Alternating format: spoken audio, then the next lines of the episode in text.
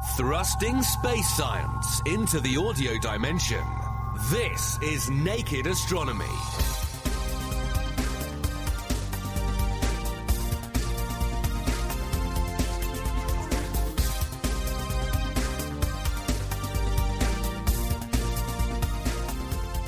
On this special edition of the Naked Astronomy podcast, we look at the astronomical events held at the Cambridge Science Festival.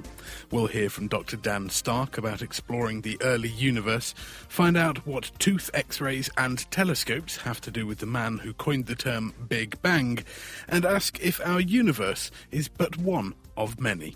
Plus, we catch up with Carolyn Crawford, Andrew Pontzen, and Dominic Ford to find out what they've been doing this month to bring space science to the wider public. I'm Ben Valsler from The Naked Scientists, and this is Naked Astronomy. Supported by the STFC and Cambridge University's 800th anniversary team. This is Naked Astronomy. For more information, look us up online at nakedscientist.com forward slash astronomy. Let's kick off this week by looking back in time as far as we currently can. I met Dan Stark, a researcher at Cambridge University, to find out what we're looking for at the very edge of our observational limits. The, the primary goal, one of the main goals of observational cosmology, is to uh, put uh, together a picture of uh, the universe from its origins to the present day. Now, there are several important missing chapters, and these missing chapters contain some of the most important events in cosmic history the formation of the first stars, galaxies, and black holes. So, what we're trying to do is peer back deep enough into space that we can uh, capture uh, these first stars and galaxies as they turn on for the first time. Okay, and so you know this is a quest for the origins of the stars. Uh, we'd like to know uh, what these objects are, how they live, how they died. Okay, and we don't just want to find these objects, but uh, turns out it's quite crucial to understand the nature of these systems, their masses, their metallicities, to put together a picture of early galaxy formation. So this is a crucial missing chapter that we're trying to fill in and observationally characterize.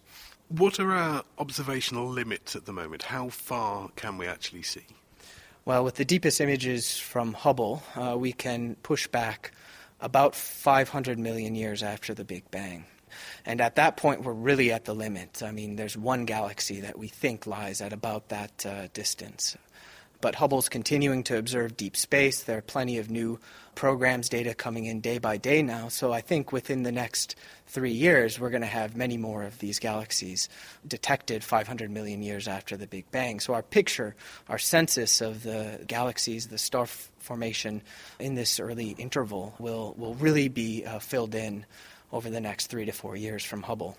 So, if you could paint me a picture, what's going on in the universe such a short period after the Big Bang? Right. So, the universe enters the Dark Ages, we believe, about 370,000 years after the Big Bang, uh, when the first stable atoms form. So, at this point, the universe is filled uh, largely with, with hydrogen and helium. Okay, and this was before any stars, any galaxies had turned on at some point, these, these first luminous objects appear. We don't know when, we don't know what these objects are. And over time, over you know, as these as the hydrogen clouds from which these first stars form uh, begin to, to grow in density further, we begin to get galaxies. We get more and more of these galaxies spread throughout the universe, and they grow larger and larger in size. They begin to contain more and more stars. They begin to have, we think, black holes in their center. You know, at the, the limits of which where we have reasonable observations now, we have a, a landscape, a picture of the universe, say, you know, 900 million years after the Big Bang. We see many galaxies, uh, some containing billions, hundreds of billions of stars in them. This is obviously a dramatically different picture uh, than existed in the, this earlier Dark Ages. We obviously have very few observations to rely on so far, but what we are starting to see, does it tally with the theory? Does it tally with what we expect? There's some interesting uh, results, actually. I mean, one of the things we're finding, one of the big questions is what caused this process of reionization? What caused hydrogen in deep space to be disassociated into its constituent electrons and protons? Conventional wisdom, what theorists tell us, is that it's the emergence of, of the first stars, the first galaxies, the UV radiation from massive stars in these systems, ionizes, it dissociates the hydrogen in deep space.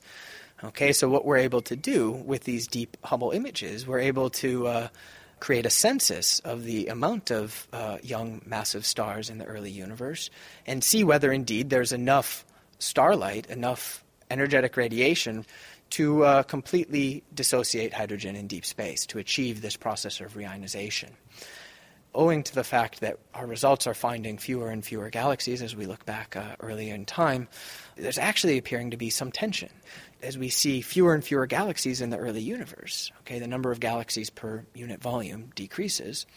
So then the question becomes are there other energetic sources out there? Perhaps there are mini black holes which are accreting, and as they accrete matter onto them, they pump out hard radiation into deep space, and perhaps there's a significant population of these objects at very early periods. Perhaps there's a, set of decaying particles that are sometimes proposed, also producing radiation. So, you know, in many ways, I think um, the field is still young, but I think there's some tantalizing tension between what the theorists tell us what caused reionization and what the observations are, are telling us as to whether galaxies indeed uh, dominated the process. So, what's the next step? What do we need to do now in order to try and relieve some of these tensions or to try and at least find more observations to, to help build the bigger picture? Well, uh, there's two steps here. Um, one, obviously, we need a better census of energetic objects in the early universe. We need to take more data with Hubble, okay, and this is happening as we speak. We're improving our census of the galaxies within this period between 500 million years after the Big Bang and 1 billion years after the Big Bang. And so this is step one. Step two, though, we need to learn more about the physical nature of these early galaxies themselves. Okay, it's not enough to just be able to, to count up these early galaxies. We need to know how much energetic radiation these systems are injecting into deep space. And this involves uh, very detailed studies, which are beyond the capabilities of our current facilities. But what we can do now is uh, is look at uh, analogs of these very distant sources in the more local universe, and which for me means you know we're talking two to three billion years after the Big Bang still, so quite early on, redshift uh, two to three. Okay, and we look at these analogs, find galaxies that appear very similar to the earliest systems, and we try to understand uh, the physical nature of these of these systems and how much energetic radiation they're producing into deep space. These are two things we need to to help firm up the contribution of star forming galaxies to reionization. There are other experiments which are underway to try to not just search for the energetic radiation, but to try to find the hydrogen itself. Uh, using radio telescopes, searching for the signal from this early hydrogen. Okay, and by mapping the distribution of hydrogen over time, okay, you can actually begin to, to put some picture together of the nature of the sources that were responsible. Of. So, you know, when we look a decade in the future, we think hopefully these radio experiments uh, will be working in concert with uh, with our deep galaxy experiments, and we'll be able to put together a picture of where the ionized patches are and what sources are there to do the, the ionizing. So I think the future is bright on timescales of five to ten years for uh, firming up uh, the, the nature of the, the earliest energetic sources. So the future is bright for the understanding of the past. That was Dan Stark from the Institute of Astronomy in Cambridge. Our own naked astronomer Andrew Pontzen was also looking deep into the universe's past, with the challenge of introducing the cosmic microwave background radiation to an audience of school children. Well, I was giving a talk on the cosmic microwave background, which regular listeners to the podcast uh, might have noticed is, is one of my favourite topics. Uh, essentially, this is the afterglow that's left over from the phase when the universe was very young. It was much smaller, very hot, and very dense. And at that time, there's a lot of radiation around. It's in what we call thermodynamic equilibrium with the matter in the, in the universe. Since then, the universe has, has, cooled down, and that radiation is just sort of left over from, the, from those early days. So I was saying something about that, but to make it a bit more challenging, uh, I was trying to do this for uh, audience of families. Uh, it was advertised as sort of uh, eight plus, but in practice, I think there were some some some younger uh, people there in the audience as well. So obviously, I didn't use words like thermodynamic equilibrium at all, and uh, instead, I was trying to use some uh, household objects to explain some of the physics, and also I explain some of the history of, of how we came to know about this stuff. It is obviously a very important topic, but it is quite a complicated topic. That was a, a, wonderful two minute summary of what it means. You've got an hour to fill and a room with people of, of all ages, eight and above. How do you use things that are familiar to, to actually get these ideas across? Yeah, I mean, that's the challenge. Astronomy is a double edged sword because, on the one hand, we have these amazing pictures to, to show people, but on the other hand, we can't really do demos like people sometimes associate with these kind of science shows where you, you blow something up. And that's really good fun, but it's not very relevant to astronomy generally. So it, it's a case of coming up with lots of frankly daft demonstrations. For instance, we were looking at gravitational waves. Uh, these are the waves predicted by Einstein's theory of gravity. Uh, yet again, for, for a young audience, you know, s- starting from somewhere that's familiar is the challenge. So I started from jelly because jelly has this sort of rigidity about it. If you try and squash jelly, it tends to sort of splurt out the sides. So we had a sort of rather disgusting demonstration of that and um, we're able to use things like that to provide a sort of concrete starting point for what, as you know, actually turn out to be very abstract ideas. You are struggling with some very difficult ideas. Gravitational waves being waves in space time. I'd imagine well, not very many people at all have a good concept of what space time is at all. Is there now 500 people who think of space time as being a bit like jelly? I'd like to think so. the danger of these analogies, of course, is you can always take them too far. And so I'm very aware of that when I put it together. But um, I actually think the, the, jelly analogy works quite well because um, it does actually reflect a lot of the, the, physics that goes on. And so you try to give people an impression that this is just an analogy. Space isn't really made out of jelly. But at the same time, give them something to hold on to and a way to think about difficult ideas. So that's gravitational waves in jelly. What else do you need to do to make the cosmic microwave background a bit more comprehensible? Well, I actually find one of the hardest things to explain to a young audience is probably something that's quite familiar to most listeners to, to this podcast, where if you look far enough away, you start to see things further and further in the past. Now, when we've thought about that quite a lot, it becomes a fairly familiar idea. That is obviously the key thing about the microwave background. It's by looking to very large distances, you're uh, seeing the universe as it was essentially pr- pretty much at the moment of its creation in terms of cosmic history. And that is the hardest thing. So, trying to use simple examples where I was just running around looking daft on stage, showing that you know, if you, if you run at a certain speed, it takes you longer to get to things when you have to travel a, a large distance. And it's trying to find concrete, familiar things and then make the step from the familiar thing to the unfamiliar thing as small as possible. And I can give you one more example. I mean, one of the big puzzles with the microwave background is how it manages to be so well organized. If you've seen a picture of the microwave background, there are these ripples in it. And those ripples uh, extend across very large portions of the sky. It's actually quite hard to understand why that should be the case because organizing those ripples in the way they're organized takes some doing. Uh, in particular, the, there's a sort of limit on the amount of time, the minimum amount of time it's going to take. And so I tried to get that idea across by giving everyone in the audience a little coloured ball. And then we tried to organise the whole audience into a big wave covering the whole lecture theatre. I was actually amazed. I, I set a time limit of a minute, uh, having never tried this before. And I thought that we're not going to manage it in a minute. It's going to be a great demo because we don't actually understand how the microwave background has managed to be so organised. So we'll get a demo in this lecture theatre of how we can't organise things quickly enough.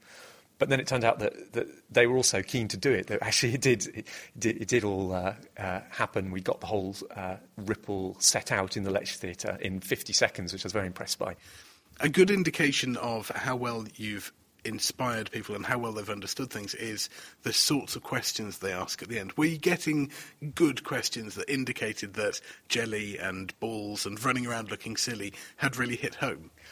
Well, I think so. I mean, there, there, were some really insightful questions at the end. In fact, so to go back to the example of organising yourself on the balls, what I was building up to there was a, a very short description of this thing called cosmic inflation, which one way of thinking about it is it gives the universe a little bit of extra time to get itself organised right at, at, the beginning. One of the questions was, well, how does inflation actually start and finish? Which is you know, a big open question in cosmology today. So people were coming up with cutting edge questions by the end. So hope, hopefully that meant they'd sort of cottoned on to all the important points. Andrew Pontzen on the challenges of explaining complex science to young children. Expand your mind and Neptune in. Naked Astronomy, the stellar space science show. For more episodes of this program, look us up online at nakedscientist.com forward slash astronomy. This is the Naked Astronomy podcast with me, Ben Valsler. The Cambridge Science Festival is a good opportunity to meet active scientists, but also to learn about the history of scientific research. Katie Birkwood works on the Hoyle project to catalogue, archive, and make available the objects that Sir Fred Hoyle left to St John's College. Fred Hoyle was an astronomer and astrophysicist. He um, was a Fellow of St John's College from 1939 to 72, and he was also the university's Plumian Professor of Astronomy and Experimental Philosophy from 1958 to 1972. So good credentials then, but outside of St John's, what's he known for? One of the things he's most known for is inventing the phrase Big Bang. He gave a series of radio lectures in 1950 on the BBC, um, which were all about astronomy. And as part of those, he explained some different theories of where the universe came from. Um, he didn't believe the Big Bang theory, so in his lecture, he talked about that theory and then went on to describe a theory that he held, which was called the steady state theory. Um, but he had to have a name to describe the other theory by, and so he said, well, there's this other theory that says the universe was created in a sort of Big Bang, and that phrase really caught on. So, despite it being the phrase that we associate with the very birth of the universe now, it actually started out as a term of denigration for the theory. Mm. The term itself wasn't necessarily a term he used to denigrate the theory. It was descriptive, I think. But then what he went on to say about the theory wasn't very nice. Um, I can't remember the exact quote, but it's something like, it's a theory that doesn't really stand up mathematically. So he wasn't very nice about the theory which was sort of symbolic of what Fred was like in all his life. If he didn't agree with something, you'd definitely know that he didn't agree today the Big Bang Theory is generally thought to be the correct theory. But Fred never changed his views. He continued to hold with the steady state theory and continued to publish about it. Some of his last publications in his life were about the steady state theory. The Hoyle project here at St John's, you've been going through some of the belongings, some of the notes he left behind. What sort of things have you been finding? It's very difficult to summarise them. Um, it's sort of a representative sample almost of everything that a person amasses throughout their life. Mainly it's papers, so there's things like drafts of his articles, drafts of his science fiction writing, personal and professional letters and correspondence, also photographs, both family photographs and sort of photographs of Fred at conferences and that sort of thing. Um, we also have artifacts, so Fred was a very keen hill walker, so we have his walking boots and his rucksack and two of his ice axes. We also have things like part of his chemistry set that he had when he was a boy, also the telescope he used when he was a boy. So there's a whole mix of different things, some sort of serious library things and some more personal items. So this really forms a, a, museum of Hoyle, as it were. But is there something else that we can glean from these notes? Can they actually help to inform modern astronomy as well? I suppose they can. I think it's always important that disciplines know where they come from and what the history is. Fred Hoyle's still quite a potent figure in modern astronomy. Um, for example, the Institute of Astronomy, which is sort of Cambridge's Department of Astronomy, or one of them, lives in a building that was first built by Fred for an institute that he set up called the Institute of Theoretical Astronomy. And that main building that he had built is now known as the Hoyle Building. So if you're doing astronomy in Cambridge, it's hard to escape him. Um, and some of his scientific research is also still very valid today. Um, he researched into the origin of the chemical elements in stars. That's called stellar nucleosynthesis. And in 1957, he published a big paper with three other colleagues about that. And that's still cited very heavily today. So a lot of his research is still used in a practical way today. The Institute of Astronomy Hoyle building is an incredible piece of architecture, really. It's a very nice place to visit, but it must be a wonderful place to work because there are lots of open spaces where people can get together to share ideas. I believe he actually designed the building as well as having it built. So, was that his plan? Did he think that science progresses best when people can discuss and get together. Yes, Fred was very keen on people being able to talk about their ideas and share ideas. He drew a plan of how he wanted the building to look just on a piece of lined paper in his normal fountain pen one day. And it's pretty much a long, thin rectangle with a great big wide corridor all the way down the middle of it with little rooms either side. And that's more or less what the building looks like today. He wanted, he stipulated that there must be a wide corridor and that it must be carpeted, and that the people who were financing the, the building weren't very keen on the carpet because it was expensive, but he said it had to be carpeted so that people walking up and down wouldn't disturb people in the rooms. Um, he also wrote on the plan that there should be a library, but that there wouldn't be many books in it, that it would just be a place that people could go and talk to each other. Well, that sounds wonderful, and it is a very nice place to visit. If people want to find out more about Hoyle himself or about his work, can they come and see things here at St John's? Um, yes, they can. The archive is now mostly catalogued, so if they want to find out more, they can look on our website and get in touch with the librarians here. Um, we're open to researchers who want to look at any of our material for any reason. And that's not just the Hoyle papers, that's anything we have in the library, which includes rare books and manuscripts and papers of other astronomers, including um, John Herschel and John Couch Adams. And we're very happy to, to see people who want to research Hoyle's life further. And just finally, you've been cataloguing, archiving, going through all of his belongings. What's been the one thing that really stood out to you? What's your favourite thing that you found? I'm going to take two. Um, I can't choose one. There have been a couple of things that I've discovered whilst cataloguing that had sort of slipped from view, that hadn't been picked up in writing about Hoyle before, and even that his family didn't necessarily know were in the collection. One is a letter that Fred wrote when he was 15 to his father, um, just after he'd bought a telescope. Fred's parents weren't very rich, but they managed to get together mo- the money to buy Fred a telescope, and Fred and his mum went down to London to buy it. And as soon as they got it back to where they were staying, Fred set it up and started using it. And once he'd done that, he wrote his father an eight page letter saying all the lovely things he'd seen through the telescope. And it's the, the most charming letter I've ever read um, because it's so enthusiastic. He says, "We looked. I looked at the sun through the solar filter, and it was it looked like blue sky. But then when you looked at the blue sky, that was black. So it was clearly the sun. And then we looked at different stars, and it split this this binary star to so far apart in the field of view. It was amazing. And then there was this mystery thing in the sky that we couldn't work out what it was. And some people thought it was one star, and I thought maybe it was Saturn. And I looked through the telescope, and it was Saturn. We saw a, a white band, and then a black band, and then a white band, and then another. And then he draws a picture of Saturn on this letter. And if you've ever looked through a telescope at Saturn, you'll recognize that picture immediately, and you'll recognize the enthusiasm in this letter because it is a beautiful sight. And that's just so evident from Fred's letter. So that's probably my real favourite thing in the collection. The thing that most surprised me in the collection was finding Fred's wife's dental x rays from 1949 in one box. She was having trouble with her wisdom teeth, and the dentist sent her a copy of the x rays and a little letter that said, We don't need to take them out now, but we might need to consider it in the future. Katie Birkwood from the St John's Hoyle Project. Looking even further back into the history of astronomy, Dominic Ford spent the day helping people to make replicas of an ancient piece of astronomical equipment, the astrolabe. Astrolabes were really the most widely used sophisticated astronomical instrument from a period that spanned from 150 years BC, the time of the ancient Greeks, through until about 1600 when they started to be superseded by telescopes and by more accurate forms of timekeeping. But for this really quite long span of history, they were instruments used by astronomers to know what stars would be in the sky at night, and they were also used as timekeeping tools. So you could look at what altitude the sun was in the sky, and from that you could work out what the time of day was. And you have one here to show us. How does this work? It looks like a compass in a way. It's circular and has an internal part that can move around.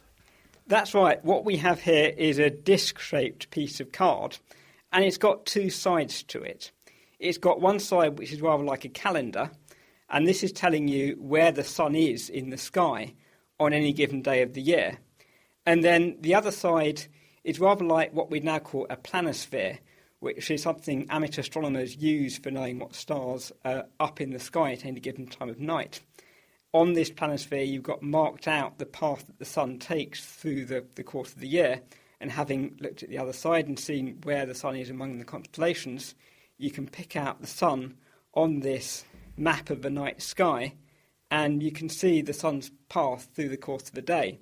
So, for example, if you know what the altitude of the Sun is, you can line up this star chart, place the Sun at that altitude against the lines of altitude behind, and you can see what the time of day is from this astrolabe. So you can use it to tell the time from how high the Sun is in the sky.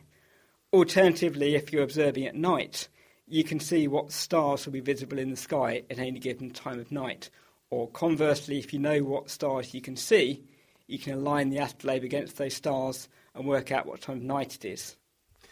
So, despite being a very simple piece of equipment, it's actually a very sophisticated device. How accurate is it? Again, it seems like such a simple bit of kit, but is it entirely reliable? This is a good point. It's obviously quite a small piece of equipment, it's perhaps five or six inches across, it had to be that size because it has to be manageable. It has to be something that you can carry around with you and use. But that does mean its accuracy is limited to perhaps a few degrees. And whilst that's sufficient, if you want to know roughly what time of day it is or roughly what's going to be above the horizon, if you want to make accurate astronomical measurements, this is not a very good instrument for that. And that's really why it came to be superseded in about 1600 when astronomers like Tycho Brahe were reforming planetary models to astounding precision of fractions of a degree, and you needed much more accurate instruments to make those measurements. So, 2,000 years ago, these have been in use for maybe a couple of hundred years. How revered were they? Did people make them out of gold, or were they really just something that people used as a very functional device? They were massive status symbols. They would be made of brass, which was at the time a very expensive metal. It's still fairly expensive. It's made of copper and tin, and tin is a, a very expensive metal. And these were things that you would show off as a status symbol. I've got this very ornately carved astrolabe. It cost a fortune. I'm rich. I'm important. And so, therefore, they must turn up in the archaeological record. That's right, yes. There are a huge number of specimens that you can see in museums. For example, in the Whipple Museum here in Cambridge, there's, there's a large collection. They also turn up in naval museums because they were used by seamen to know what latitude they were at when they were at sea, which was important for navigation. You would look for, for example, the pole star, and you would look at how high the pole star was in the sky, and from that you would know what your latitude was. Would this astrolabe work anywhere in the world, or is it specific just to here? So this astrolabe we've got here is specially tuned for the latitude of 50 degrees north for Cambridge. It would work just as well in, for example, Canada, which has the same latitude as us, but it wouldn't work so well in France or Spain, which is towards the south, and so you see different stars because you're at a different latitude. However, astrolabes were sophisticated instruments, and an ancient astrolabe would have been adjustable. You would have different plates that you could slot in for different latitudes to give the sky at the particular latitude where you were. So, this is a simplified example for just one latitude, but they'd thought of this in ancient times and they'd made them adjustable. So, as we said, this one is made out of card and a few bits of plastic. Is it something that people could make at home? That's right. All of the instructions that people have been following at the event today are available online, together with a kit that you can print out at home. You just need some card to print the templates onto and a piece of transparent plastic, often sold as overhead projector slides. And if you Google for St John's College Astrolabe, it will come up. I'm sure there'll be a link from the podcast as well, and you can download it and have fun. That was our own Dominic Ford, and this is the Naked Astronomy podcast. If you've got any questions or comments for us, get in touch by email to astronomy at thenakedscientists.com.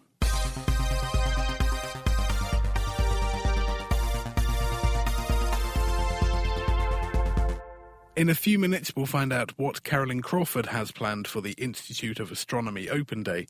But first, moving away from the Science Festival, Louise Ogden continues her series looking at our big telescopes. This time, the Chandra Space Telescope. Highly energetic sources throughout the universe emit X rays. This part of the electromagnetic spectrum can't be viewed from the Earth because the photons are absorbed by our atmosphere. The Chandra X ray telescope was launched in 1999 in order to observe these X ray sources. And over a decade later, Chandra is still performing at its very best, and in fact has been scheduled to continue working for another 10 years. I spoke to Harvey Tananbaum, the director of the Chandra X-ray Center at the Harvard Smithsonian Center for Astrophysics in Cambridge, Massachusetts, about the role that Chandra has played in increasing our understanding of the universe. Chandra is a very uh, special uh, telescope in that it images X rays coming to us from stars and galaxies out there in the universe. And by focusing on X rays, uh, Chandra is looking at places where cosmic violence either heats uh, gases to very high temperatures or excites particles to very high energies. And so we're looking at places where stars explode, material falls on top of a neutron star or a black hole, or generally very strong gravity or strong magnetic fields uh, are, are present. And in that sense, uh, looking at parts of the universe that may not be visible by ordinary optical radio and infrared telescopes. So, was Chandra the, the first X ray telescope that we had? I assume that we can only see X rays if we're out of the Earth's atmosphere. Yes, we have to go above the Earth's atmosphere. The Earth's atmosphere absorbs uh, X rays uh, very efficiently, in fact, it's very important. It protects us from what would otherwise be damaging uh, X ray radiation from the sun, for example.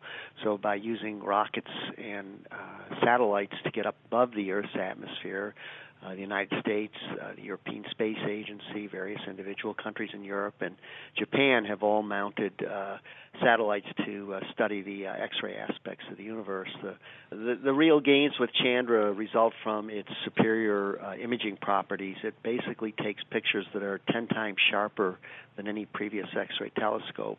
So by focusing the uh, signal down onto the uh, detector, Chandra is able to uh, see features that simply couldn't be detected in the past, and is able to resolve specific aspects of images uh, with incredibly greater detail than previous X-ray telescopes. And Chandra was launched quite a while ago now, wasn't it? Chandra was launched in July of 1999. It was nominally designed to have a five year lifetime, but there's nothing on board which currently limits the life to anything short of, of a decade already completed and hopefully at least another decade to come. I should also mention that there's a, a very complementary uh, observatory called the XMM uh, Newton Observatory, which is uh, primarily uh, a European Space Agency mission. It launched uh, just a few months after Chandra, so it's been up and working in orbit for more than a decade as well. It doesn't quite have the imaging power that Chandra has, uh, but it actually contains uh, larger mirrors and collects more X-rays. Uh, so for energy studies and timing studies, it's a fantastic observatory as well. Whereabouts does it orbit then? I assume it's not very close to the Earth.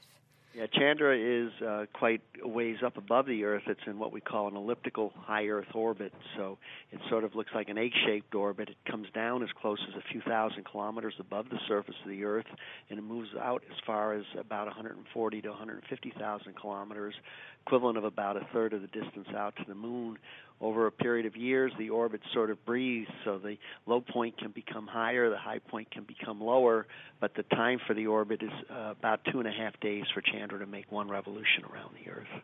Why is it in an orbit rather than at a Lagrangian point in a stable place? it takes just a bit more lift power to go all the way out to Lagrangian point in a in a stable orbit, and uh, we basically wanted to pack as much of the mirrors and the detectors uh, into the uh, satellite as we could. So for Chandra, the, the mass limitations led to a trade-off between going all the way out to Lagrangian orbit versus these highly elliptical uh, Earth orbits. We get quite a, a high viewing efficiency. We're actually able to do science between 70 and 75 percent of the time in the orbit that Chandra's in. At the Lagrangian point, it might be closer to 90 or 95 percent, but we probably have about 50 percent more uh, collecting area than we would have been able to pack in had we gone to a still further orbit originally the plan was to in fact put Chandra in an orbit quite comparable to Hubble and, and service it so that uh, replacement instruments could be put on board uh, every so often. The time that Chandra was put into its final design stages in the early 1990s, was recognized that the costs of servicing are actually very, very substantial. So the decision was made to put it into a uh, more benign kind of a, an orbit away from the Earth so that it didn't cycle from day to night every 90 minutes, so the power didn't have to go on and off and the temperatures go up and down. Uh, but by putting it uh, in this higher orbit, uh, uh, there was no longer a temptation to uh, demand servicing if something unexpected went wrong, and simply was a budgetary trade-off. What's your highlight of Chandra's mission? First and foremost, the probably the most exciting moment of Chandra was when we actually started taking the first images and we could actually confirm all of the mechanical devices worked, the doors open, and the telescope actually focused the X-rays to a very sharp image on the uh, cameras at the at the other end of the observatory. Uh, the official first light picture was of a supernova remnant, the aftermath of an explosion. Uh, it's a supernova remnant named Cassiopeia A and in just about uh, an hour and a half's observation, Chandra was able to detect the neutron star, the little point-like source in the middle of the image that we were quite sure must have been formed at the time of the explosion about 300 years ago, but previous X-ray telescopes simply didn't have the sensitivity and resolving power to find that little source. Uh, Chandra found it in the first 90 minutes.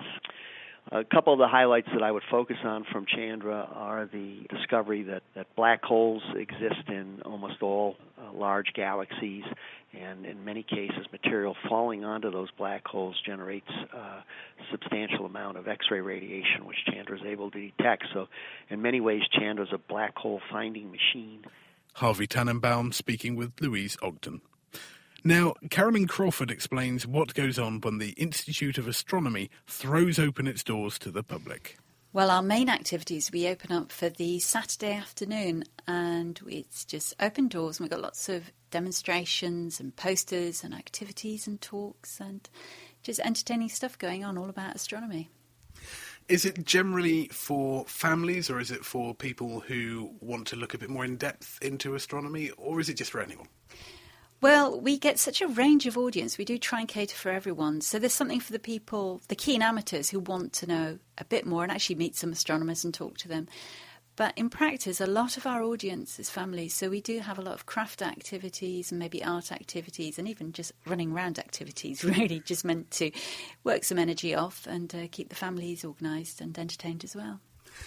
One of the make and do activities you have is genius in its simplicity, but it's a spectroscope made from a CD. How does that work? Oh, we're very proud of these. It's really to in with the idea that this is the International Year of Chemistry. And of course, astronomers, once you get outside the solar system, we only have light that we can work with. It's the only way we find out about stuff that's out there in cosmic objects. And so part of this activity is showing how we use light and we split it into its constituent colours, and then how we use this resulting spectrum to discover about the light source or about matter between us and the light source. So we're exploring the idea of emission lines and absorption lines and continuum spectra. And the best way to demonstrate it is to actually have people make this, this little spectroscope very quick to make. They can take it home afterwards and then just try it out on different light sources. So at the minute here in my office, I'm assembling different light bulbs and light sources that people can try their spectroscopes out on. And hopefully they'll see that we can determine things like the elements that are in a cloud of gas emitting this light. We can also explain about how we can work things out about the density and temperature of the cloud of gas. We can also work out how a material is moving from the blue shift and the red shift, and in fact, just build up a picture of all the information we can get from a spectrum.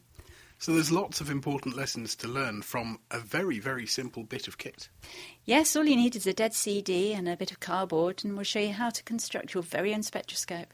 So while the children are making and doing and running about, what is there for adults who might want to go a bit deeper into the information? Well, of course, we've got some demonstrations which are geared much more to adults, um, maybe talking about things like gravitational lensing. Uh, we've even got remote sensing from balloon.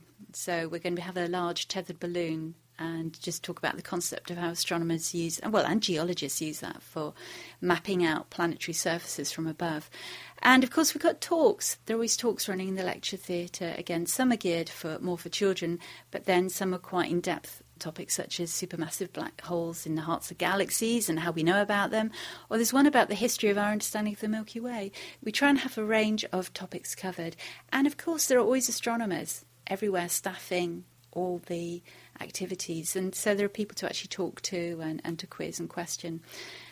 Another thing that we have that's quite a good resource here is we have a library, a historical library at the Institute, and our librarian is putting together a wonderful exhibition. It's called Spectra from the Stars, so it's carrying on this idea of using spectra and light, but it's showcasing the work of uh, Sir William and Lady Huggins, who are both very keen amateur astronomers, but it's he's using photographs and signed preprints from them and constructing display all about their pioneering work on stellar spectroscopy.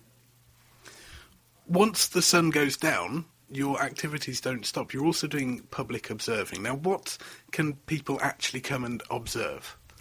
Well, I will hasten to add we can only do public observing if it's actually clear, which uh, who knows at this stage whether it will be. We do a twofold thing. First of all, we've got a couple of historical, so Victorian telescopes, which are fantastic because people can go and put their eye to the eyepiece and look through them. And these look like you expect a, a telescope to look. They're large buildings with, with grand structures in them. So people can queue and look through those telescopes. We also have small baby telescopes around that people and binoculars we can lend.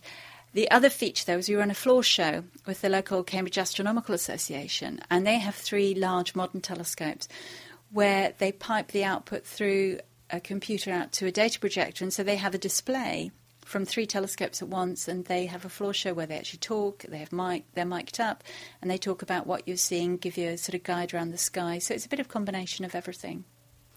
The public observing at the Science Festival is presumably quite an important one because although you do it throughout the winter, this is probably the last chance. It will be the last chance for this winter season. We run right through October through to March when the hour changes, and so this Saturday is your last opportunity. And finally, this month, we hear from Brian Greene, Professor of Physics and Mathematics at Columbia University. In his new book, The Hidden Reality, he explores nine different scientific ideas that all suggest we live in some sort of multiverse. It may sound like philosophical speculation or even science fiction, but multiverses consistently arrive from our mathematical descriptions of the universe and really do deserve to be taken seriously we're asking one of the grandest of all questions, which is Is our universe the only universe? And that, at first sight, is a strange question because we're used to thinking of universe to mean everything, the totality. But a lot of research from a variety of different directions over the last few decades have suggested that what we long thought to be everything may not be everything. It may be a piece of a larger whole. And that larger whole may contain other universes, and that's where we come to the idea of multiple universe. There are actually quite a few different theories born of largely from the maths. How do we try and tie them all together? Are they at the moment just competing ideas, or are they all actually pieces of one larger jigsaw? Well, in, in my book, I actually describe nine different variations on the theme of multiverse. And there are relationships between them, but we have not yet developed any kind of meta multiverse framework in which all of these proposals would sit. They're not necessarily mutually exclusive. We don't know if any of these are right. We will only know that when there's some experimental or observational evidence. But we're taking the idea seriously because our mathematical investigations lead us to this idea. We don't impose this idea from the outside. We follow the math, see where it takes us, and time and again, it's suggesting that there may be other universes following the maths is obviously a very good way to get at what may be objectively the truth, but trying to understand these in human terms is very difficult. It's very counterintuitive. How do you get around trying to explain to people what the results of these numbers might actually mean? Well, a number of the multiverse proposals are not that hard to grasp. For instance, we all know of the Big Bang, right? We have been trying to understand the Big Bang with greater precision in recent decades than we did in the past. In essence, we've been trying to fill in a missing piece of the Big Bang Theory, which is what started the bang. What was the bang? What started space to undergo this outward swelling? We now have a proposal on the table. It's called inflationary cosmology. The name is not all that important, but I bring it up because when we study the math of this proposal, it suggests that the Big Bang may not have been a unique one time event. There may be many Big Bangs, each giving rise to its own swelling realm of space. It's as if our universe is a growing bubble in a grand cosmic bubble bath with other universes. That is a strange idea, but it's not that hard to wrap your mind around this possibility. And this is one of the proposals that I discuss in the book. As well as looking at things on the grand scale of the entire universe, we have to consider things at the subatomic scale, smaller than we currently know about. How does that fit into the idea of looking at parallel or multiple universes? Well, you wouldn't think that it would. When studying tiny things, molecules, atoms, subatomic particles, that would not suggest that you are en route to a theory of parallel universes. But surprisingly, we have found that it does lead to that possibility from a number of different perspectives. Let me just give you one. So, quantum mechanics, the study of the smallest ingredients in the world, broke the older Newtonian model of the world by saying that you can't predict with absolute certainty the result of any experiment. You can only predict the probability of getting one outcome or another. The electrons say 50% chance being here, 50% chance of being over there. Now, that's weird enough, a world governed by probabilities, but a puzzle that still persists to this day is when you do a measurement of the electron, you find it at one location or another.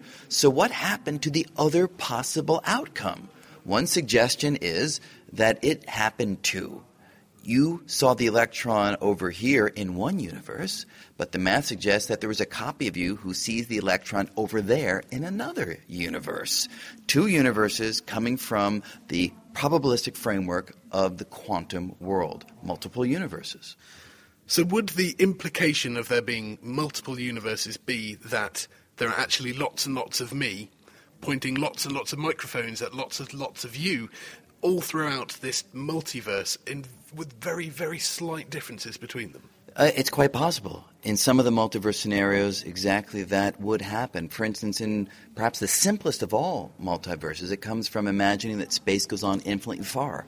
We don't know that it does. Maybe it curves back on itself like the surface of the Earth, but if it does go infinitely far, there is a breathtaking conclusion along the lines of what you just mentioned, which is this.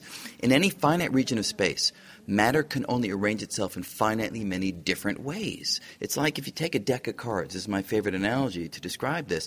If you shuffle the deck, the cards come out in different orders. But there are only finitely many different orders for the cards, so if you shuffle the deck enough times, the order of the cards must repeat. No way around it. Similarly, if space goes on infinitely far, then the order of the particles, region by region by region, must repeat too. There just aren't enough different arrangements to go around. Now, you and I were just an arrangement of particles. If the arrangement repeats out there, then we are having this conversation out there. And like you say, it's even easier for the particle arrangement to almost, but not exactly repeat. That would mean that perhaps I'm interviewing you in one of those universes. So it's a startling idea, but it comes from simple assumption. Space goes on infinitely far, and also hidden assumption as well. The laws of physics that we know about here are the laws of physics everywhere, so that we can actually say something sensible about what happens out there. But under those mild assumptions, you come to this startling conclusion. How can other areas of science actually play a part? We've already mentioned cosmology, we've mentioned astronomers, we've mentioned particle physics. How are these different groups all feeding into finding the same answer? Well, I think the different groups play different but overlapping and complementary roles. When we talk about multiple Big Bangs, this comes from inflationary cosmology, which makes some predictions that observational astronomers can look to the sky and try to test. Inflationary cosmology says some very definite things about the microwave background radiation. This is heat left over from our Big Bang. It speaks to tiny temperature differences in the sky that inflationary cosmology implies should be there. The observational astronomers turn telescopes skyward and they have found those tiny temperature differences in the sky, confirming one prediction of this approach. And then when those ideas also suggest something else that may seem more far out, like multiple universes, we're compelled to take that idea seriously. What do you think will be the next stage? What do we need to do to get a bit further with this work? Well, I think there are two major directions. One, we need to understand the mathematical underpinnings of all of these ideas with yet greater precision. That is vital in order that we can make more precise statements of what experimenters and observers of astronomy should find. And then on the experimental and observational front, we need to keep pushing onward. I mean, the Large Hadron Collider is a device that may give us a lot of insight in the coming years. Some of the parallel universes proposals do come out of string theory, and we need to see whether string theory is right or wrong. There's at least a chance that the Hadron Collider could give us some insight, looking for supersymmetric particles, a class of particles that string theory says should be out there, but we've not seen the idea of extra dimensions, which comes from string theory. The collider actually has a chance of finding them. How? Slam two protons together. The equations show that some of the debris created in that high energy collision can be ejected out of our dimensions into the others. How would you notice that? The debris would take away some energy, which means our detectors would measure less energy after the collision than before. So there's a real possibility for some interplay between experiment, observation, and theory, and they all need to go forward hand in hand. Brian Greene from Columbia University. We included that interview in a recent Naked Scientists podcast, where we were also joined by Dr. Chris Lester to discuss some of the experiments currently going on at the LHC. You can find that podcast online at thenakedscientists.com slash podcasts. That's all for this month's Naked Astronomy, though. Next month, we bring you the highlights from the National Astronomy Meeting in Llandudno. If you've got any questions or comments for us, then do get in touch by email to astronomy at thenakedscientists.com. If you'd like to subscribe to the Naked Astronomy podcast, search for us on iTunes or join us at thenakedscientists.com slash astronomy. Naked Astronomy is produced by me, Ben Valsler from The Naked Scientists, and it comes to you from Cambridge University with support from its 800th anniversary team and the Science and Technology Facilities Council.